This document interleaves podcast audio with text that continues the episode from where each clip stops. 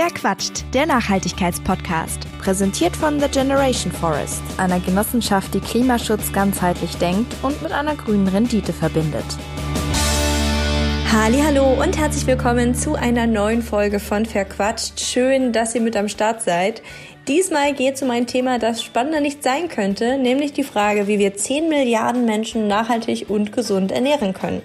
Denn obwohl wir im Moment theoretisch genügend Lebensmittel produzieren, um alle bereits lebenden Erdenbürger zu ernähren, leiden noch mehr als 700 Millionen Menschen Hunger. Die 10 Milliarden, die es bis 2100 sein sollen, satt zu kriegen, ist also eine echte Herausforderung, die es zu bewältigen gilt. Wie das klappen kann, darüber spreche ich mit Urs Nigli, der 30 Jahre lang Direktor des Forschungsinstituts für biologischen Landbau war und das Buch Alle satt geschrieben hat. In diesem Buch widmet er sich genau dieser Frage, nämlich wie wir alle Menschen innerhalb der planetaren Grenzen satt kriegen können und zu welchem Ergebnis er kommt und welche Rolle der Biolandbau dabei spielt, das erzählt er im Interview und damit wünsche ich euch jetzt ganz viel Spaß. Hallo Herr Nigli. Guten Tag, Frau Becker.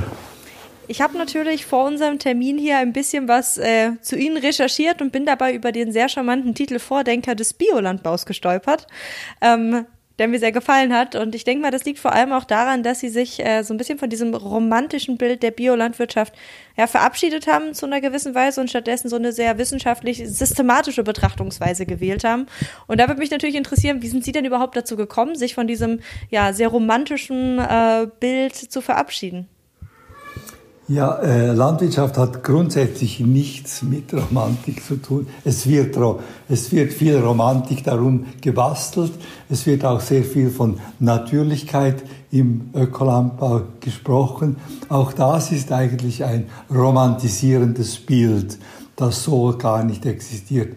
Weil der erste, die, die ersten Völker, die eine Astgabel in den Boden gedrückt haben und, und, und somit die erste Pflugfurche mit Kühen oder was für Tiere sie da vorgespannt haben, gemacht haben, das, das ist, war Technologie. Äh, Landwirtschaft hat sehr viel mit Technologie zu tun und dazu sollten wir auch stehen. Welche Rolle hat das äh, FIBEL, ich hoffe, ich sage die äh, Abkürzung richtig, also das Forschungsinstitut für biologischen Landbau dabei gespielt? Für Sie persönlich? Ja, das äh, FIBEL hat natürlich vor 50 Jahren, wo es ins Leben gerufen wurde, auch von Biobauern, um den Biolandbau zu erforschen, hat, äh, hat äh, eine sehr wichtige Rolle gespielt. Das war das erste Institut, das äh, naturwissenschaftlich, aber auch sozioökonomisch, aber teilweise auch mit verrückten Methoden, wie sie typisch sind für den Biolandbau, geforscht hat. Aber das hat sehr viel zur Verwissenschaftlichung, zur Versachlichung, aber auch zur, zur äh, Neudeutung des äh, Biolandbaus äh, äh beigetragen. Und deswegen war es eine wichtige Institution, es war die erste, die sich äh, sehr seriös äh, wissenschaftlich mit dem Biolandbau beschäftigt hat. Und gerade durch diese eben ja seriöse Beschäftigung sind sie ja auch zu dem Schluss gekommen, unter anderem natürlich, ist jetzt sehr stark verkürzt, dass Bio eben vieles kann, aber eben nicht alles. Zumindest schreiben Sie das in Ihrem Buch Alle Satz so. Was meinen Sie denn damit? Ja, ich glaube, es ist eine Illusion, dass eine einzige Lösung oder ein, eine einzige Denkrichtung oder ein einziger Ansatz alle Probleme dieser Welt in der Landwirtschaft, in der Ernährung lösen könnte. Und ich, von dieser Verabsolutierung äh, äh, müssen wir uns verabschieden. Es wird sehr viele Beiträge geben, die den die, die, die, die, die zur Ernährung der Menschheit beitragen können. Und diese Vielfalt an Lösungen sollten wir auch nutzen. Was ich sehr, sehr spannend fand in Ihrem Buch, waren Ihre Ausführungen zum sogenannten äh, DOC-Versuch. Erklären Sie doch mal, was wird denn da seit 40 Jahren untersucht?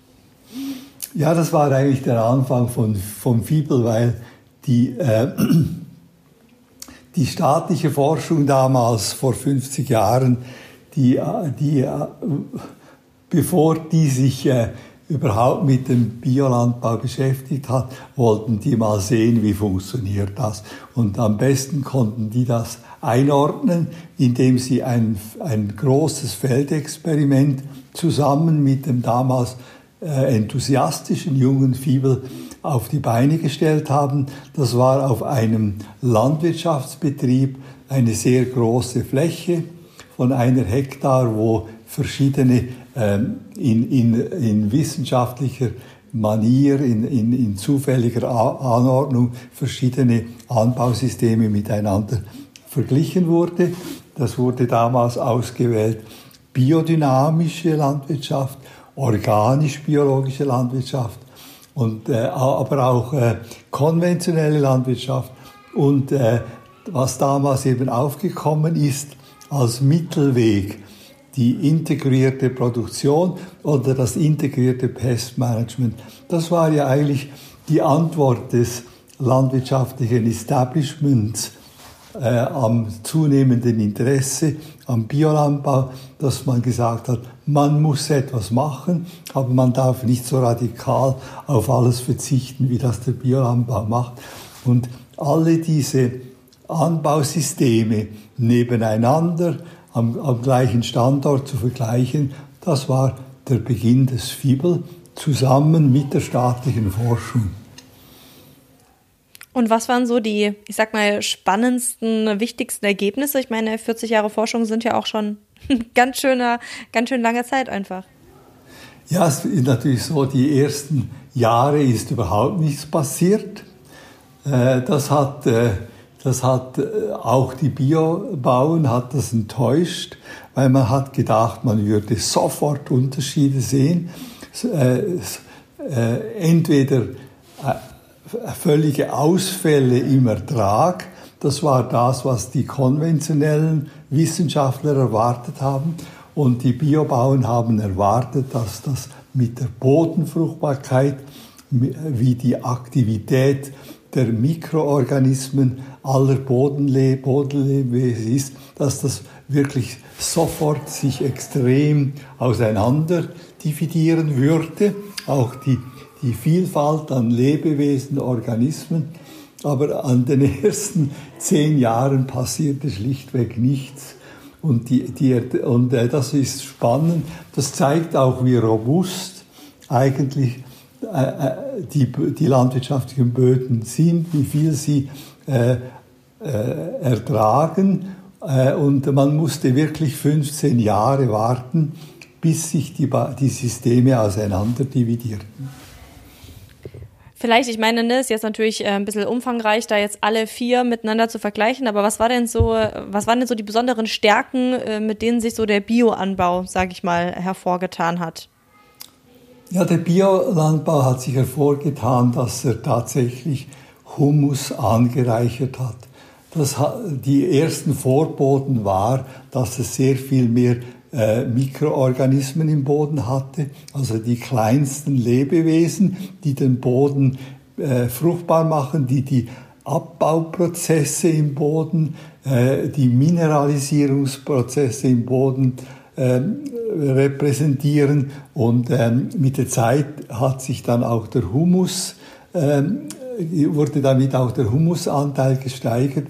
Also das, was man heute eben wichtig findet, dass landwirtschaftliche Böden CO2 äh, rückspeichern können und, und das CO und, und den Kohlenstoff aus der Atmosphäre für den Humusaufbau nutzen können, damit man eben äh, die Klimaveränderung verlangsamen kann. Äh, diese Prozesse äh, haben dann nach 15 Jahren eingesetzt und die die, alle diese Lebewesen, die daran beteiligt sind, ob das kleine sind, ob das mittelgroße sind, wie, wie Laufkäfer, wie Spinnen, aber auch Regenwürmer im Boden, die haben, die an diesen positiven Prozessen beteiligt waren, die haben plötzlich massiv zugenommen. Und das war natürlich dann für die Biobauern äh, eine Bestätigung, von dem, was sie schon immer überzeugt waren, sie, geben, sie gehen schon mit dem Boden um und sie gehen schon mit der Biodiversität um. Aber auf der anderen Seite haben sich ja auch, ich sag mal, ja, Schwächen des Biolandbaus gezeigt, gerade so im Vergleich zum äh, konventionellen Anbau, Stichwort Ertragslücke. Was ist das und wie groß ist die sozusagen? Was kann man da heute sagen? Ja, über viele Jahre waren, war, hat sich dann wirklich gezeigt, dass die Ertragslücke immer konstant etwa 20 Prozent war. Also der Bioverfahren geben 20 Prozent weniger Ertrag und, äh, und das konnte man praktisch nicht verändern. Und äh, das ist natürlich in globalen Dimensionen ist das natürlich hochrelevant, 20 Prozent weniger Ertrag. Und äh, an diesem Standort, weil man hier ja äh, als konventionelles Vergleichsverfahren nicht eine, eine extrem intensive Landwirtschaft gewählt hat, man hat wirklich auch das konventionelle Verfahren vernünftig gemacht sind diese 20 Prozent eben doch überraschend. Aber äh, in, in Regionen, wo die, wo die klimatischen Bedingungen und die Bodenfruchtbarkeit, die natürliche Bodenfruchtbarkeit, eine sehr intensive, ertragreiche Landwirtschaft ermöglichen. Dort können die Erträge dann bis zu 30 oder noch mehr Prozent differieren. Und, und, äh, und das zeigt eben, der Biolandbau müsste produktiver werden. Unter anderem deshalb schreiben Sie ja auch in Ihrem Buch, was sich ja um die Frage dreht, wie können wir denn eigentlich äh, nachhaltig 10 Milliarden Menschen potenziell satt kriegen, ähm, dass der Biolandbau alleine das nicht leisten kann. Wollen Sie vielleicht noch ein bisschen ausführen, warum er das nicht kann? Vielleicht auch abgesehen von der Ertragslücke? Oder ist das so der Hauptpunkt? Ja, das ist natürlich schon der Hauptpunkt. Und äh, der Biolandbau hat eben Schwächen, zum Beispiel in der Bekämpfung von Pflanzenkrankheiten.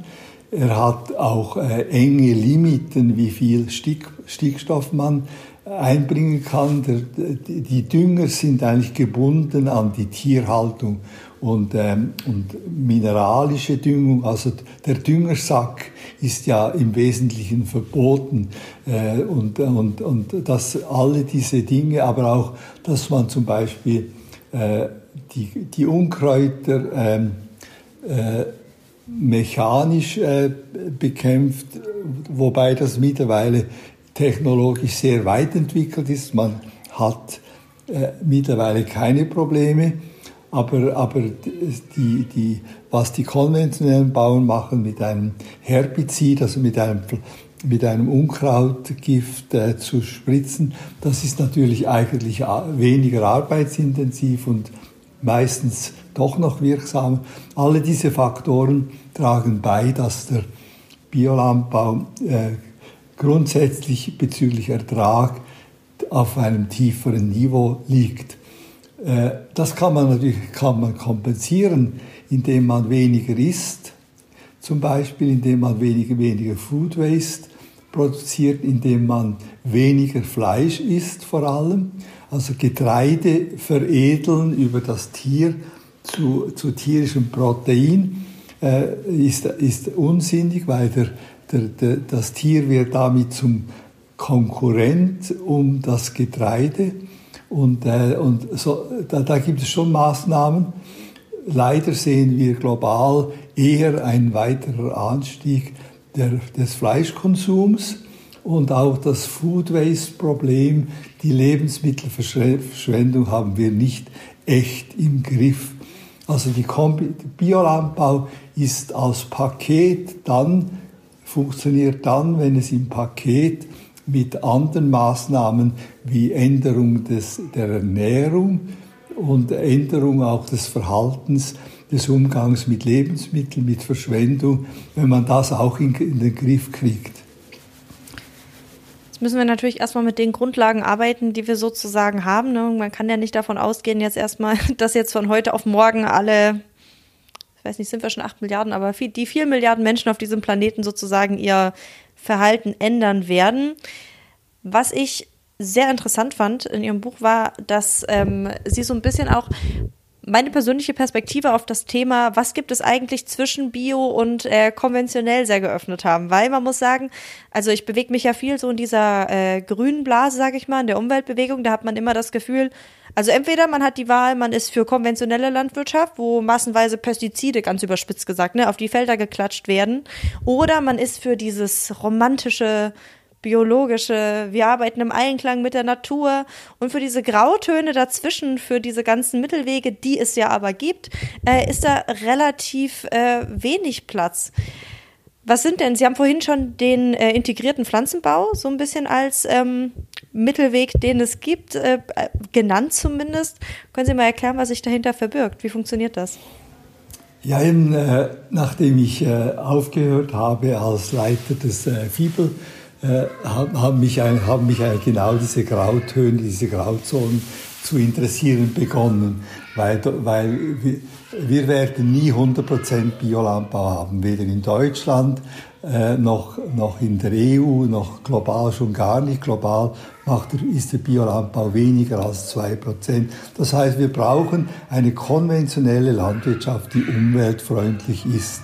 Und äh, und der, der Biolandbau kann, kann eben diese, diese, diese, diese globale Dimension nicht abdecken, auch wenn es möglich wäre, in der EU auf 25 Prozent Bioanteil zu kommen, hätten wir immer noch 75 Prozent.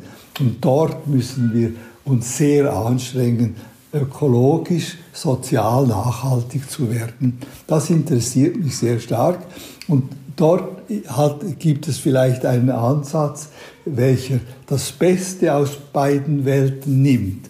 Zum Beispiel, äh, wo Bio Stärken hat, äh, dass man sehr viele präventive, vorbeugende, systemorientierte Maßnahmen über eine sehr gute Fruchtfolge, über die Diversifizierung der Betriebe wieder, weil Vielfalt fördert die Nachhaltigkeit, dass man diese Elemente alle rausnimmt und das kombiniert mit Hightech. Das wäre für mich dann die Mainstream-Lösung, eine, eine flächendeckende Landwirtschaft, die sehr nachhaltig ist, zusätzlich zu möglichst viel Biolandbau.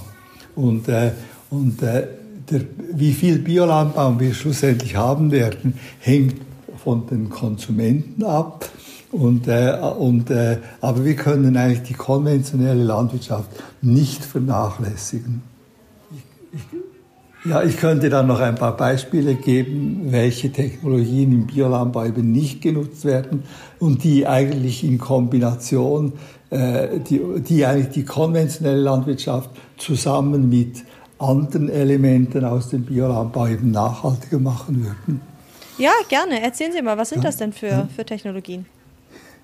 Ja, ich denke da zum Beispiel an die Präzisionslandwirtschaft. Äh, man, man kann ja, heute sind ja Maschinen fähig, äh, sich selber zu orientieren. Ähm, äh, zum Beispiel auch Spritzgeräte, die exakt nur die Unkräuter, die da sind, ganz gezielt behandeln oder die einzelne Flecken auf, auf Blättern, wo ein Krankheitsherd sich entwickelt, identifizieren mit Kamera, Bildauswertung und dann genau diesen Spot behandeln. Dadurch kann man natürlich ähm, die Aufwandmengen von äh, Pflanzenschutzmitteln, auch chemischen Pflanzenschutzmitteln, massiv reduzieren, um 50 Prozent weniger 60, 70 bis 80 Prozent weniger. Und der Biolandbau, der grundsätzlich chemische Mittel eben verbietet, kann diese Technologie viel weniger nutzen. Und, und da wäre jetzt zum Beispiel ein, eine, ein, eine Technologie vorhanden, die auch die für die konventionelle Landwirtschaft sehr viel bringt, weil wenn man so mit so wenig schlussendlich chemischen Pflanzenschutzmitteln auskommt, dann, hat, dann sind die Schäden auch sehr gering. Das heißt sozusagen, Pestizide in einer, ja, ich sag mal, konventionellen, nachhaltigen Landwirtschaft ja, aber eben in Maßen, mithilfe von Technologie beschränken und gleichzeitig sozusagen auf die ähm, vor allem Präventivmaßnahmen des Biolandbaus setzen, um sozusagen beide Extreme zusammenzubringen. Ja, genau. Aber das wäre eben nicht Biolandbau, weil Biolandbau zeichnet sich aus durch seine konsequente Umsetzung der Idee. Aber, aber wir brauchen etwas für die große Fläche und, äh, und, und da ist eben diese Kombination äh, von, von wissenschaftlich, wissenschaftsbasierten Maßnahmen, Hightech, äh, ist eben ideal, auch in der Pflanzenzüchtung. Wir machen momentan riesige Fortschritte, auch in den molekularen Methoden, also zum Beispiel, zum Beispiel Genomeditierung. Und da werden sehr spannende äh, Pflanzen dabei rauskommen und die, die einzusetzen wird, die aber nicht als alleinige Maßnahmen, immer in Kombination mit, mit, mit einem Gesamtsystemansatz. Das wird die konventionelle Landwirtschaft äh, vorwärts bringen. Ein anderes Thema, was ja sozusagen sehr streitbar ist in dem äh, Zusammenhang mit der globalen Ernährungssicherheit, ist äh, das Thema Fleisch. Also wie viel Fleisch dürfen wir konsumieren? Gibt es ja ganz unterschiedliche Ansätze zu. Die einen sagen, äh, alle müssen vegan werden, das ist das äh, Nonplusultra. Andere Ansätze, wie zum Beispiel die ähm, Planetary Health Diet, da ist ja durchaus, hat, noch Fle hat Fleisch noch Platz auf dem Speiseplan. Welche Rolle darf oder muss Fleisch denn äh, aus Ihrer Sicht spielen? Ja, im Prinzip ist es natürlich so, dass äh, heute haben, äh, haben diese extremen Aussagen wie kein Fleisch äh, haben, haben Hochkonjunktur. Und das ist, äh, das ist genauso falsch wie 100% Bio. Das sind, das sind alles gute Ideen, die einen Teil der Lösung repräsentieren. Und äh, ich bin glücklich, wenn sich die Anzahl Veganer verzehnfacht, dann haben wir ein, ein, äh, effektiv einen geringeren Fleischkonsum. Aber äh, wir werden auch in Zukunft zum Beispiel das Grasland, das, wo, wo wir keine, äh, kein Getreide anba anbauen können. Wir können in höheren Lagen, in, auf schweren Böden, die man nicht pflügen kann, da, da wächst Gras natürlicherweise und da kann nicht gepflügt werden. Und das über die Wiederkäuer, also über Kühe, Schafe, Rinder, Ziegen zu nutzen und daraus Protein zu machen und mit der Milch auch Energie. Auf das sind wir angewiesen. Wir können, das, das sind so riesige Flächen weltweit, dass, es, dass eine reine vegane Ernährung eben keine Lösung ist, aber individuell äh, möglichst viele Menschen, die sich vegan ernähren, die senken den durchschnittlichen äh, Fleischkonsum und das ist gut, weil wir essen viel zu viel Fleisch und das ist unökologisch. Warum macht es einen Unterschied? Sie haben es jetzt gerade schon so ein bisschen angedeutet, ob ich äh, Schweinefleisch oder Rindfleisch esse. Ja, eben äh, Hühner und Schweine, das sind äh, Getreidefresser. Die, die essen eigentlich im gleichen Teller wie wir, weil Getreide würden wir besser selber essen. Und äh, hingegen Gras, da haben wir keine Chancen, dass wir uns davon ernähren könnten. Äh, und äh, und, und äh, von dem her, da brauchen wir den Wiederkäuer, weil der, der ist fähig, dies, mit seinem komplexen Magen, der, welcher ein Wunderding der Natur ist, ist der fähig, äh, aus Gras hochwertiges Protein zu machen und über die Milch auch Energie. Und das ist ein, ein, ein über Jahr, Jahrtausende äh, eingespielter Prozess und das ist faszinierend und das sollten wir nutzen. Also in dem Sinne weniger äh, Getreidefresser, also Hühner und Schweine und kein Kraftfutter, kein Getreide in die Kühe hineinstecken, damit man die Milch noch äh, etwas steigern kann. Äh, die Kuh kann, ist relativ produktiv was Milch anbelangt, über, äh, über die Nutzung des Grases. Das heißt, wenn wir jetzt mal so einen Schritt zurücktreten und sagen, wir gucken uns mal das Gesamtbild an.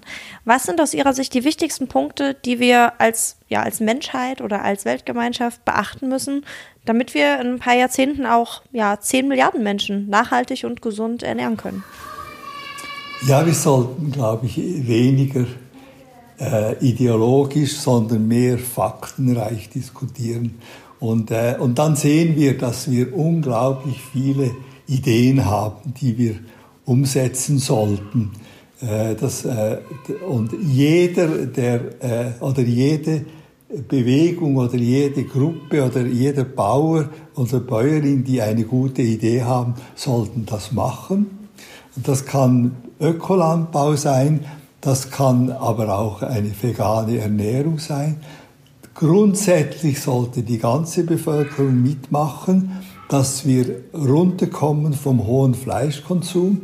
Den sollten wir halbieren. Und wir sollten auch die, den Food Waste, die Lebensmittelverschwendung, äh, auch halbieren. Und dann haben wir schon sehr viel erreicht. Und daneben gibt es auch unglaublich spannende neue Technologien, äh, die wir nutzen sollten, falls sie nicht äh, gefährlich sind, für, weder für die Gesundheit noch für die für die Umwelt und, und, äh, und das ist immer die Voraussetzung bei allen Technologien. Und dann gibt es noch x alternative Pflanzen, die wir nicht nutzen oder le potenzielle Lebensmittel, wie zum Beispiel Algen, Mikro- und Makroalgen. Da, wir könnten sehr viele Produkte, vor allem stark verarbeitete Produkte, aus Algen machen, die wären genauso wertvoll in der Ernährung und äh, die würden kein Land beanspruchen. Okay, das sind ja schon mal einige Ansätze. Wir haben also noch äh, viel zu tun, würde ich sagen, eine lange To-Do-Liste. Äh, lieber Herr Nickli, vielen Dank, dass Sie sich die Zeit genommen haben, uns ein bisschen was äh, zu Ihrer Perspektive zu erzählen, zu Ihren Erfahrungen aus der Forschung. Es war auf jeden Fall sehr, sehr spannend. Und ähm, alle Infos zu ihrem Buch packe ich in die Beschreibung dieser Folge und in die Show Notes. Vielen Dank, äh, gern geschehen, Frau Becker. Du willst aktiv gegen den Klimawandel vorgehen, das Artensterben verhindern, für mehr soziale Gerechtigkeit sorgen und eine grüne Rendite erzielen? Dann bist du bei The Generation Forest richtig. Mit einem Impact Investment bei der Genossenschaft The Generation Forest schaffst du auf abgeholzten Waldflächen neue tropische Wälder in Panama, die nach dem Generationenwaldprinzip aufgeforstet werden. Generationenwälder sind nachhaltig bewirtschaftete Wälder, die langfristig CO2 speichern, Lebensraum für Flora und Fauna schaffen, faire Jobs für die lokale Bevölkerung sichern und durch die selektive Entnahme von wertvollen Tropenhölzern eine grüne Rendite erzielen. Dem Wald wird also wieder ein Wert gegeben, der ihn vor zukünftiger Abholzung schützt und für die Mitglieder eine grüne Rendite erzielt. Damit beweist die Generation Forest, Ökologie und Ökonomie können zusammen für eine bessere Zukunft sorgen. Du hast auch Lust bekommen? Erfahre jetzt mehr zu The Generation Forest über den Link in den Show Notes. Wer quatscht? Der Nachhaltigkeitspodcast. Präsentiert von The Generation Forest, einer Genossenschaft, die Klimaschutz ganzheitlich denkt und mit einer grünen Rendite verbindet.